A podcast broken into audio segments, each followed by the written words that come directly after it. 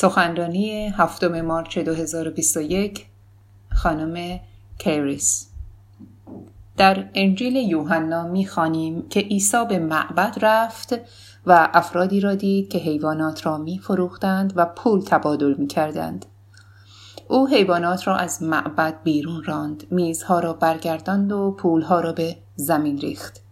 او آنجا را به هم ریخت. مردم در معبد شوکه شدند. این مکان برای مردم جای مهمی بود مکانی که خدا در کنار مردم حضور داشت و البته در این مکان افرادی بودند که حیوان فروشی می کردند و پول جابجا می کردند. اما چرا عیسی چنین کاری کرد؟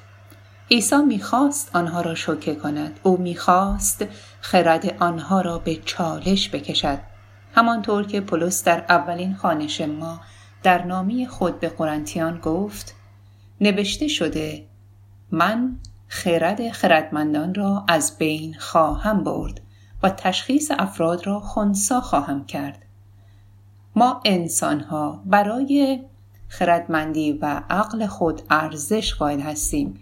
این از تاریخ ما و از علوم پایه ناشی می شود و آنچه ما یاد می گیریم می تواند به ما کمک کند تا جهان و آینده خود را بهتر کنیم. اما این موضوع خرد جهانی و زندگی ما را کامل نکرده زیرا زیرا از شر خلاص نشده و این در جهان امروز ما کاملا واضح است و می‌بینیم. هنوز جنگ و قحطی وجود دارد و مردم هنوز در فقر و گرسنگی به سر می‌برند. حتی با وجود خرد و دانش بالا ما نتوانستیم همه چیز را درست کنیم و همچنین از اتفاقات بد جلوگیری کنیم. خرد ما کامل نیست و گاهی اوقات مشکلاتی برای رفع آن وجود دارد. در خانش ما از اول قرنتیان پولس آن خرد را احمقانه مینامد و در خانش انجیل یوحنا داستان عیسی در معبد به ما نشان می دهد که عیسی آمد تا خرد انسانی احمقانه ما را به چالش بکشد. او فکر تبدیل معبد به یک بازار را به چالش کشید زیرا که برای آن نبوده.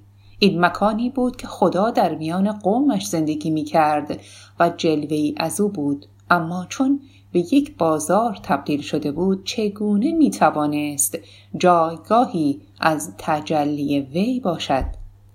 بنابراین آنها بیشتر به خرد انسانی احمقانی خود اعتماد کردند نه از طریق مکاشفه.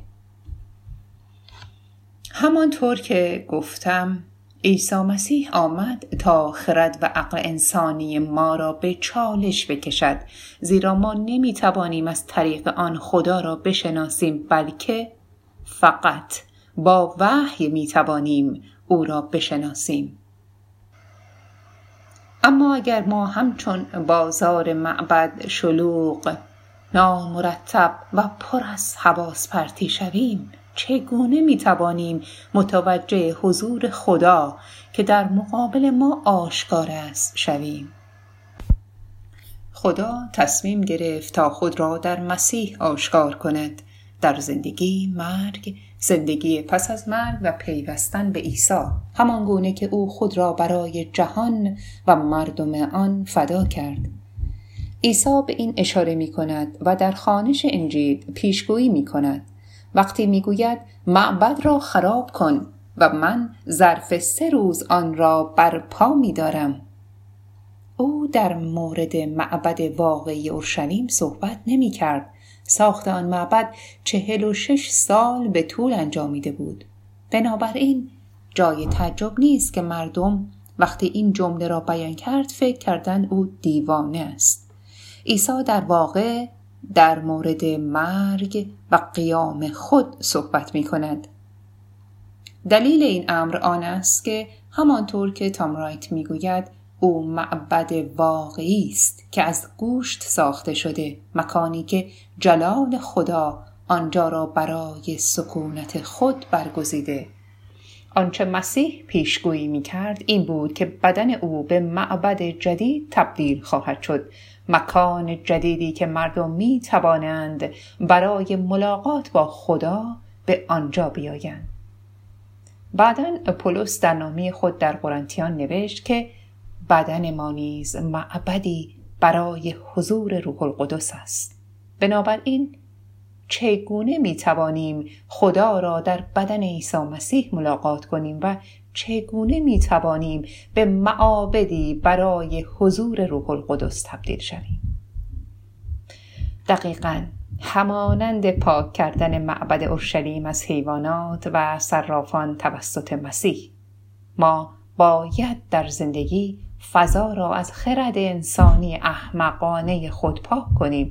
ما باید به خدا مکان و زمان دهیم تا از طریق مسیح از طریق مرگ و زنده شدن عیسی خود را برای ما آشکار کند تا بتوانیم خدا را ببینیم و با توبه و آمرزش گناهان وارد رابطه جدیدی با او باشیم.